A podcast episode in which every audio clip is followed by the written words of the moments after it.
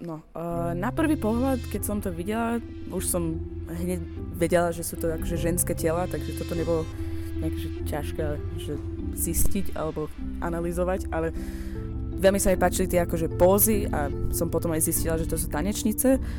A páči sa mi, že najprv som myslela, že sú tam diery, namiesto tam, kde mala by byť tak už ich, že vagina, ale uh, som zistila, že sú tam zr- zrkadielka a tie zrkadielka možno majú akože hlbší meaning, alebo za tým je niečo viac, že keď sa pozeráš tam dole a vidíš tam seba, tak tak prvé, čo mi napadne pri tom, na čo sa pozerám, je, že žena nie je tabu.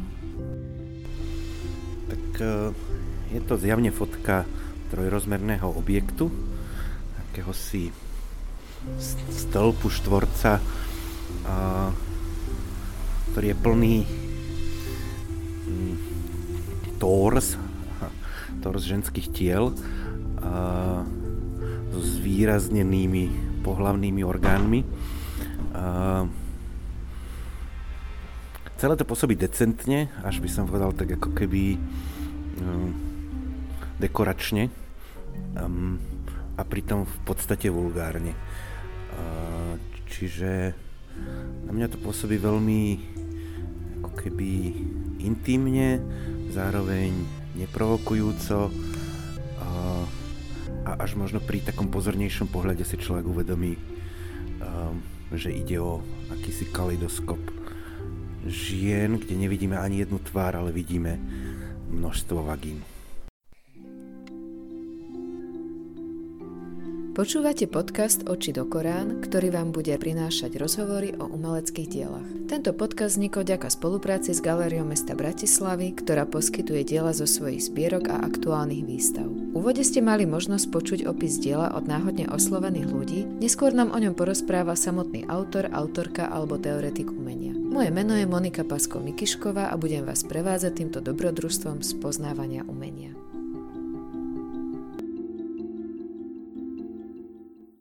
Dielo Jany Želipskej, o ktorom sa dnes budeme rozprávať, pochádza z autorkyných ranných rokov tvorby po skončení školy.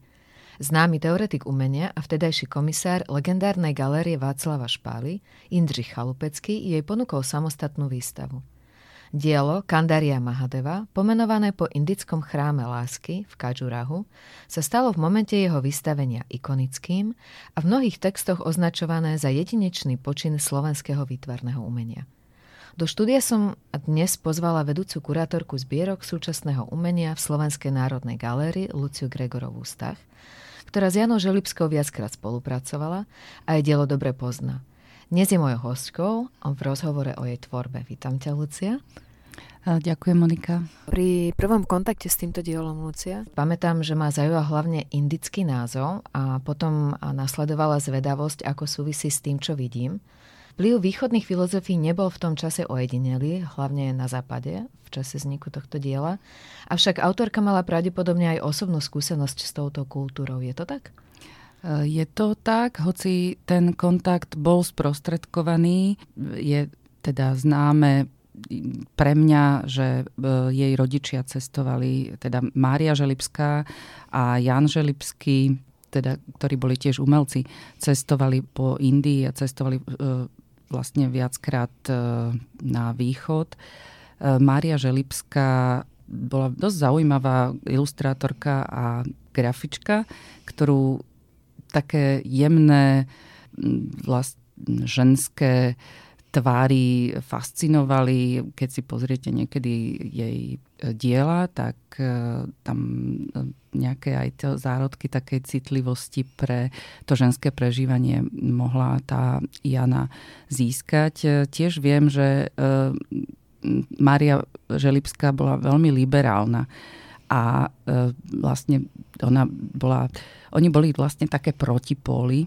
s Janom Želipským. Bola to taká silná, liberálna česká e, autorka, hoci v tvorbe bola skôr taká stíšená a vlastne venovala sa skôr teda ilustrácii a takým tým skrytejším žánrom. Ale tie temperamenty rodičov, ich záujmy a celé prostredie, v ktorom tá Jana Želipská vyrastala, muselo byť veľmi inšpiratívne a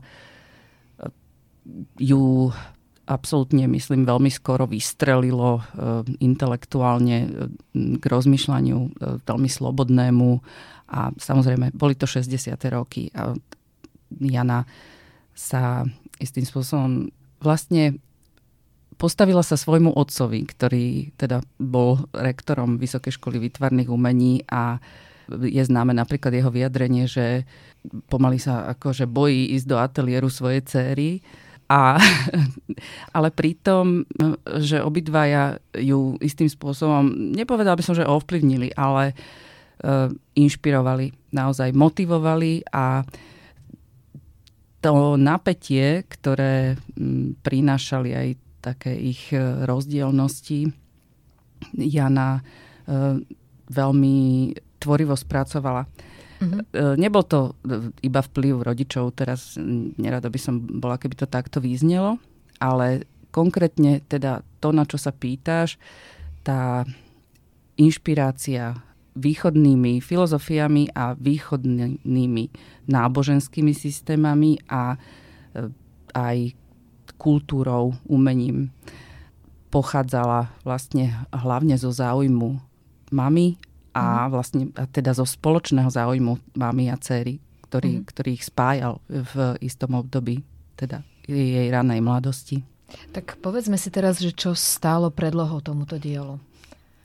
No, je to vlastne odkaz na tak chrám hinduistický v indickom Kadžurahu, e, Kandaria Mahadeva, je to chrám e, boha Šivu a e, vlastne uprostred tohto chrámu sa nachádza Šivov stĺp a Šivov stĺp reprezentujúci teda lingam, reprezentujúci mužskú energiu, ale aj plodivú energiu, ktorý ale je, je ozdobený teda nebeskými ta, tanečnicami a psarami, ale ktorý spočíva teda uprostred e, tej architektúry ako, ako v jóni, teda vlastne ten mužský a ženský princíp e, sa spájajú v tej indickej filozofii a teda hinduistickej. Je to vlastne zrkadlenie alebo spojenie dvoch vesmírov. E, nie, nie, nemožno to skutočne redukovať iba akoby na tú telesnú a plodivú silu. A tá, tá šírka vlastne takéhoto poňatia spojenia muža a ženy a tá dôležitosť, ktorú žena v, e, v takomto spojení má, musela byť vlastne pre Janu e, Želibsku veľmi inšpiratívna a aj teda bola. E, takže tento chrám sa stal pre ňu akoby takým predobrazom alebo nejakým motívom. Ale skutočnou témou toho diela Kandaria Mahadeva teda nie je ilustrácia hinduistickej filozofie alebo nebodaj nejaká novodobá verzia e, chrámu z 11. storočia, ale je predstavenie priestorového, povedal by som, tela, ktoré reprezentuje spojenie muža a ženy ako rovnocenných partnerov, ba až ženy ako vedúcej e, síly tohoto spojenia, ako tej pravej architektúry, ktorá e, vlastne vytvára vesmír plodiaci a Eh, oplývajúci erotickou eh, sexuálnou silou, lebo vlastne pre tú kultúru mm, erotika nie je eh, pre teda indickú kultúru a hinduizmus erotika nie, nebola tabu ako napríklad teda vlastne v, v našich končinách európskeho, kresťanského, najmä katolického základu a tá otvorenosť ktorú prinášali 60. roky, ktorú prinášali samozrejme hippies a uh, Beatles a všetko, čo uh, otváralo alebo rozpúšťalo hranice medzi jednotlivými médiami, ale aj medzi žánrami, ktoré, ktoré by boli vlastne v kultúre vysoké alebo nízke, že zrazu sa začali prelievať tie nádoby medzi sebou. A takéto prelievanie vlastne toho, čo napríklad je e, nejaké dávne, historické, čo e, je posvetné a, a čo je napríklad súčasné, banálne, gičové, pop-artové, to všetko vlastne nachádzame v tom diele Kandaria Mahadeva vlastne akoby veľmi, veľmi výborne artikulované. Mm-hmm.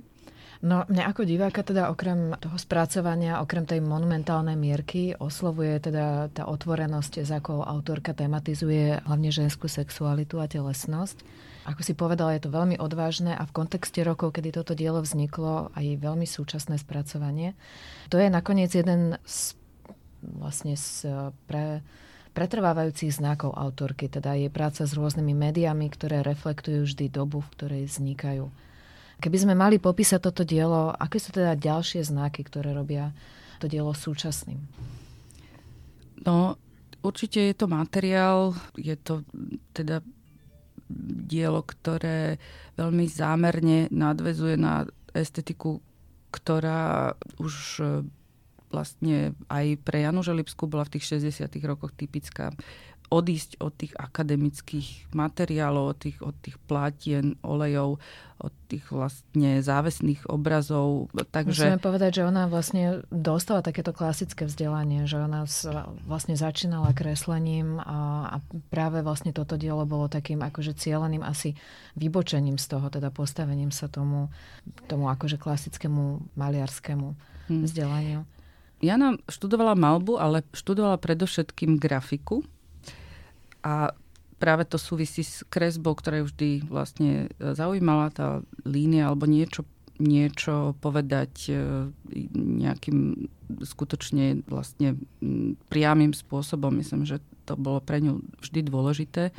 Ale na zodpovedanie tejto otázky by sme mali zájsť niekoľko rokov pred vytvorenie diela Kandaria Mahadeva, keď vlastne v polovici 60. rokov Jana Želibská skončila školu a začala vytvárať diela, ktoré vychádzali formálne zo závestných obrazov, ale už počítali vlastne s priestorom eh, a s divakovým telom, s manipuláciou, ktorú ponúkali. Boli to a sú to stále teda mnohé eh, objekty, kde sa objavujú obrysy ženských e, tiel. E, mnohé z nich sú odkreslené, sú to teda také antropometrie, hej, by sme vlastne tento Yves Kleinovský termín mohli e, použiť a určite by sme vlastne neboli ďaleko od nejakých aj súvislostí, že ja navštívila Paríž viackrát vlastne v druhej polovici 60 rokov. A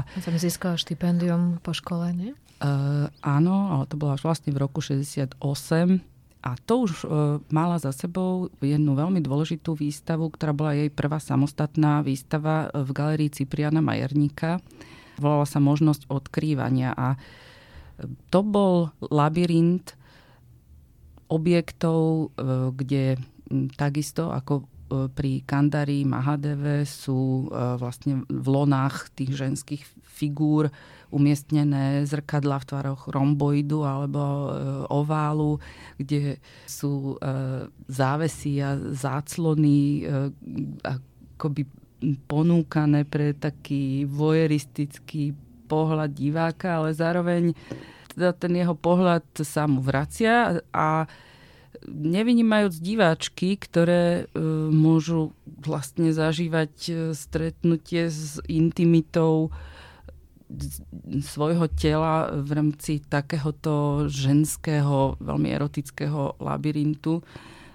To bola v Bratislave udalosť a, a ten environment, možnosť odkrývania sa síce dostal do rôznych zbierok, teda tie jednotlivé objekty sa e, dostali do rôznych zbierok, ale napríklad e, v roku 2012, keď sme s Vladimírou Bingerovou robili retrospektívnu výstavu v Slovenskej národnej galérii, tak sa nám zo 16 objektov podarilo vlastne zhromaždiť 14 a istým spôsobom tento e, labyrint teda znova postaviť.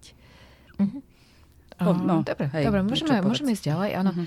Um, Možno teda pre mňa dôležité je keby pomenovať, aj keď teda v 60 rokoch, teda v období vzniku tohto diela si mnohé ako keby ženské vytvarničky, či už proste v USA alebo v Európe postavili svoj autorský program na téme tela tak, a teda pomenovali ním nejaké spoločenské a kultúrne paradoxy. Cesta Jany Želibskej bola, bola iná nerozpráva o vlastnom súkromí, teda mm, vo svojich dielach väčšinou netematizuje svoje súkromie. Drží si ako keby taký odstup, cítiť v tom trochu irónie. Aký je teda jej prístup? Ako narába vlastne s týmto symbolom tela ženského ona? Ja myslím, že ona ženu chápe ako sílu, ako... Jana veľmi skoro pochopila, že v spoločnosti chýba ten ženský element a že tá patriarchálna spoločnosť, ktorá, treba povedať, že v 60. rokoch ešte aj napriek sexuálnej revolúcii nebola e, priaznivá e, pre ženy a e, ženy skutočne boli stále ešte objektmi tej úžasnej kultúry. Samozrejme boli tam vždy, ale tie vždy v dejinách boli nejaké výnimočné osobnosti, ktoré prekračovali ten rámec, ale častokrát e, ženy vlastne potrebovali situovať do mužských pozícií, aby, aby akoby unikali teda tej objektivizácii. A u nás o, pojem feminizmus bol vlastne až taký pejoratívny. Teda stále je to veľmi problematické, ale v tých 60 rokoch si viem predstaviť, že to vôbec nebolo pozitívne ako keby pomenovanie. To a... ešte ani vlastne nebolo. A musím povedať, že Jana Želipská sa e, feminizmu otvorene nehlási preto, že o ňom nevedela, respektíve nevychádzala e, z nejakých ideí, ktoré by poznala a zdá sa jej to vlastne akoby ex post facto priraďovanie k nejakému hnutiu, čo neza, neznamená, že to vlastne e, nesúvisí s emancipáciou akoby nejak ženského rozmýšľania, ale vo verejnom priestore a v priestore kultúry ona sama patrí k tým, ktoré sa tým mužom chcú postaviť akoby tvárov tvár, rovnocene a nie je to, nie je to teda nejaký ideologický boj pre ňu. Ona rada používa aj také slovo hra. Mm-hmm. A v tom nadhľade a irónii um, myslím, že dosahuje veľký efekt akoby zosmiešňovania. No, musíme povedať, že ona má veľký rešpekt medzi mužskými kolegami, nie? vytvárnikmi v tom období. Bola taká naozaj vlastne silnou osobnosťou v mužskom prostredí. Práve to je veľmi charakteristická vlastnosť a ona aj to, čo je inšpiratívne vlastne pre ženy na jej umení, je jej výzva alebo ponuka síly. Ona, ako si povedala, e, vlastne veľmi málo pracuje so vlastným súkromím. To sú možno nejaké samozrejme inšpirácie, čriepky, e, motívy. Niekedy, keď začínala s videoumením, tak e, prizývala vlastne aktérky, ktoré, ktoré poznala. To, to bolo pre ňu dôležité, poznať tých ľudí, tie ženy, mladé ženy. Ale nie je to e, nejaké vyťažovanie súkromných e, starostí, problémov. Nikdy. To naozaj máš pravdu, že nikdy nerobila. Ale jej výzva je naozaj e, e v tej e, ponuke sily alebo takého áno, tej tichej ženskej sily, ktorá je rovnocenná, ktorá ako v tej Kandari Mahadeve tie dva elementy nemôžu existovať uh, jeden bez druhého, tak uh, ona, ona to žije. Mm-hmm. No keby sme mali, vieme, že v tom našom slovenskom, tedajšom československom prostredí ona bola aj ojedinelý ale keby sme mali, povedzme, vytiahnuť niekoho z nejakého európskeho kontextu, tak mohli by sme nájsť nejaké paralely, povedzme, s jej tvorbou v európskom umení? Určite. Sú známe príklady z Paríža, z hnutia Nouveau Realist, napríklad Niki de Saint-Phal, a jej vlastne pohľad na ženu. Tam je taká celkom zaujímavé spojenie medzi Niky de Sanfal a Janou Želipskou by bola možno taká katedrála ženského tela, ktorá sa volala Hon, znamená to ona. A vystavovala ju v Štokholme. Bolo to vlastne ženské telo ako zážitkový environment. Mm-hmm. A ten zážitkový environment bol pre ženy v 60. rokoch po celom svete e, veľmi dôležitým jazykom, ako aktívne vstúpiť do verejného priestoru a ponúknuť vlastne aj mužom, aj ženám naozaj istý performatívny zážitok, nielen z toho diela, ale aj zo samých seba, zo svojho tela, zo svojho myslenia, e, z toho, aby vlastne chápali aj samých seba ako súčasť nejakého spoločenského diania. Bolo to vlastne aj politické e, gesto, a teda nie len gesto, ale politický akt. E, spomenula by som napríklad argentínčanku Martu Minuchín a jej environment Menesunda. Performativita bola veľmi dôležitou súčasťou toho ženského vystúpenia v 60. rokoch. Toho naozaj, toho, keď vystupuješ za seba a nie si niečo mm-hmm. pekné. Performativita bola veľmi dôležitou súčasťou toho vystúpenia žien. Práve preto, aby bola tá aktívna účasť na verejnom živote zrejma, tak spomenula by som také dôležité ženy aj z východnej Európy, e, či je to Jeta Bratesku e, z Rumunska, Zorka Ságlová e, v Prahe, alebo Maria Pinínska Bereš, či Natalia Lach-Lachovič z Polska, Katalin srb, srbsko-maďarská umelkyňa, poetka, performerka. Tých žien, ako sa ukazuje v posledných rokoch, keď sa viac e, tomuto fenoménu venujeme, treba povedať, že v roku 2015 boli akoby pri takom pri, pri príležitosti akoby výročia pop artu e, veľké prehliadky, kde sa urobil výskum toho ženského príspevku 60. rokom a pop artu a jeho tendenciám. A naozaj myslím, že teda ten umelecký svet zostal prekvapený, koľko, koľko vystúpení žien a akých rozmanitých vlastne bolo. Boli to vlastne umelkyňa ako Sister Korita, ktorá vlastne pracovala so grafickými vizuálmi, významne, alebo Kiki Kogelnik, Rakúšanka, ktorá pôsobila v New Yorku. Je ich naozaj nakoniec veľmi veľa, ale samozrejme e, je zaujímavé, že väčšinou to boli solitérne umelkyne, oni netvorili nejakú sieť. Hoci to z toho pohľadu dneška e, môže tak pôsobiť, že sa navzájom ovplyvňovali alebo tvorili e, nejaké hnutie, tak to je vôbec e, nezodpoveda pravde. Väčšinou každá z nich pôsobila v pomerne mužskom kolektíve a e, boli to naozaj také silné osobnosti a Jana Želipská patrí teda celosvetovo už dnes k tejto skupine mm-hmm. žien.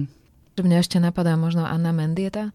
Anna Mendieta, áno, a vlastne jej e, zemské umenie, alebo teda to ženské rituálne prežívanie tela v spojení so zemou a tie motívy e, vagín, ale zároveň aj sú to mandorly, ktoré zase vychádzajú aj z istých náboženských a mystických tradícií, tak e, určite, e, určite tam patrí. A je to dob- dobrý príklad na to, aké rozmanité tie prístupy žien, ktoré po druhej svetovej vojne, ale najmä teda od tých 60. rokov vystúpili s vlastnými programami, aké boli rozmanité a akú, akú silu vlastne priniesli do toho umeleckého sveta, aký, aký ohromný impuls.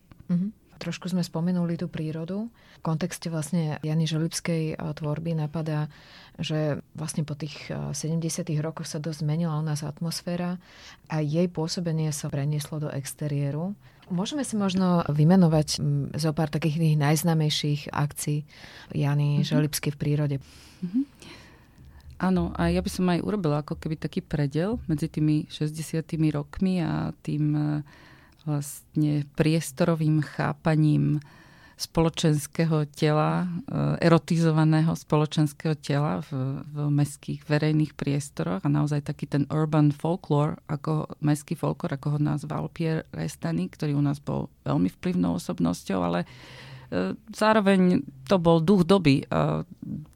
Takže to mesto a sloboda, vzájomné stretávanie v 60. rokoch bolo inšpiratívne aj pre Janu Želipsku. Samozrejme, e, vlastne po okupácii v auguste 68 sa situácia zmenila, ale nezmenila sa hneď tak zo dňa na deň, teda radikálne sa zmenila pre spoločnosť a krajinu. Ale vlastne kým tí komunisti povymieniali všetkých ľudí na vedúcich pozíciách e, v spoločnosti alebo v štáte a aj v kultúre, tak chvíľu to trvalo. Takže dá sa povedať, že ten rok 69 bol taký ešte pochmúrny, ale dobiehací, čo sa týka toho, čo sa všetko e, dialo.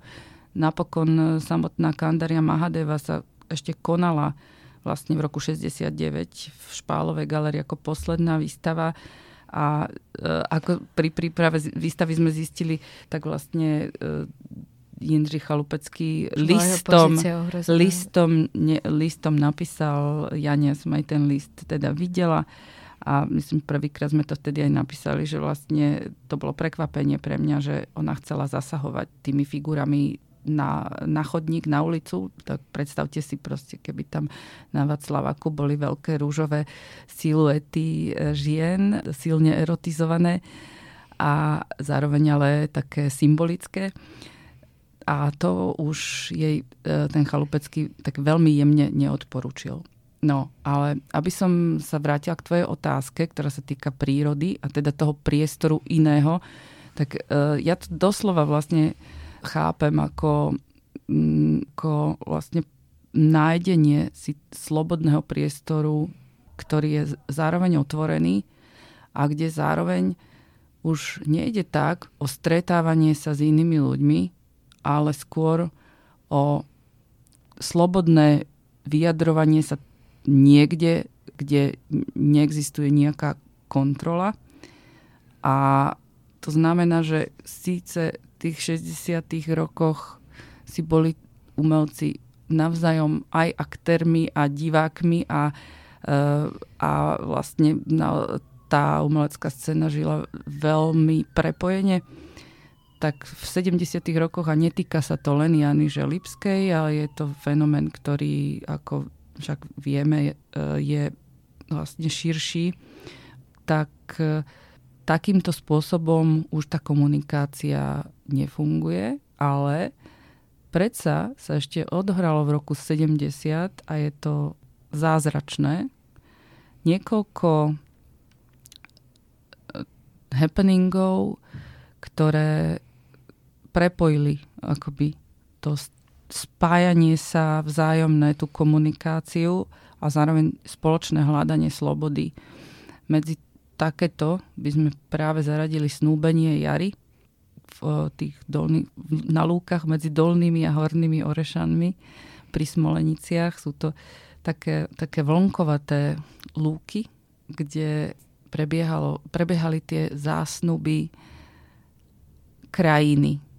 A tu Jana vlastne opäť našla akoby nový motív, kde si vzala tú zem, tú pôdu, tie lúky do svojej predstavy ako, ako ženu, ktorá zažíva práve nejaké obdobie a ktorú máme možnosť osláviť, s ktorou máme možnosť byť účastnými na oslave jej života. Je to samozrejme veľmi metaforické, zároveň to muselo byť aj reakciou na to, čo, čo sa vlastne deje,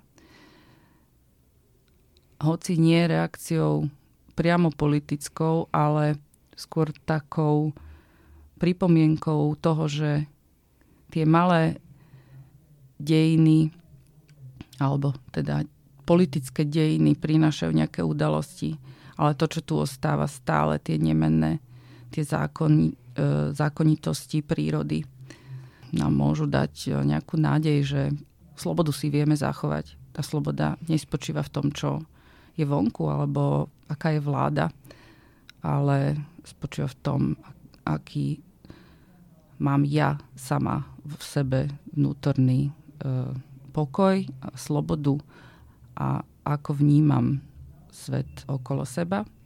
Takže v tom slobodnom priestore na tých lúkach sa odohrala e, okrem iného teda oslava slobody. V súvislosti teda s tou prírodou a je účasť na Bienale v Benátkach ako 2017, kedy už ten pohľad je taký kritickejší, teda tematizovala politickú a ekologickú krízu v tej inštalácii Swank Song Now. Ako si spomenáš na túto spoluprácu? No, Spolupráca s Janou Želipskou na Benátskom bienále v roku 2017 patrí asi k mojim takým profesionálnym krásnym spomienkám hoci to bolo veľmi náročné. Benátsky pavilon vlastne dostal podobu labutej piesne v inštalácii, ktorá bola naozaj pre všetky zmysly. A tá labutia pieseň teraz bola naozaj kritickým pohľadom pre, na, na Európu, na náš svet, na to, e, kam sa akoby uberáme. A naozaj som si veľakrát odtedy povedala, že ak by to dielo vzniklo dva roky neskôr, tak by rezonovalo asi oveľa viac, pretože tie os- labute akoby osamelo dôstojne nejak e, spejúce k smrti každá na svojom ostrove by boli asi napríklad v dobe e, pandémie veľmi silným obrazom. Takže to benátske dielo bolo naozaj takým uh, vykročením z jej predošlých inštalácií a úvah a zároveň bolo ale e, venované Benátkam, naozaj uh, ako Benátkam, ktoré symbolizovali pre Janu možno takú krízu, krízu hodnot toho nášho sveta. Ona to vtedy veľmi takto prežívala, ale e, viac sa o tom hovorí teraz, možno ako sa mm-hmm. o mhm. tom hovorilo vtedy a preto možno aj keby som tak za seba mala povedať, tak možno aj kuratorsky e, by som asi inak uchopila. Ja mm-hmm. dnes uh, textovo tú po udalostiach, ktoré sa stali v posledných uh, rokoch, určite tomu, to K tomu zrejeme inak a ja som asi ten nadhľad, ktorý mala vtedy, Jana ešte nemala. No, ja ešte dodám, že dielo Kandaria Mahadeva môžete aktuálne vidieť v Galérii mesta Bratislavy na výstave svätý Inžicha Chalupeckého. Nie je to však úplné dielo, je to jeho fragment, tak Lucia? Je to fragment práve toho šivovho stĺpu e, s nebeskými tanečnicami. Vlastne je to ten ústredný prvok, e, ktorý je akoby pevnou súčasťou toho diela. Je to práve z tej umelej hmoty, z toho fatrokardu. Mm, uvidíte sa tam v zrkadle. Ale celé dielo Kandaria Mahadeva tam môžete vidieť na fotodokumentácii čierno-bielej od Jana Ságla. Ale e, rada by som teda upozornila, že jeho pôvodná farebnosť je bielo-rúžová a vždy sa musí inštalovať priamo pre miestnosti, v ktorých je. Ďakujem. Tebe by som chcela veľmi pekne poďakovať za rozhovor, ten, za vhľad do tvorby Jany Želipskej. Bolo to veľmi čerpávajúce, hlboké, pekné. Dúfam, že aj v budúcnosti sa niekedy ešte porozprávame takto. Ďakujem veľmi pekne za pozvanie. A ja ďakujem.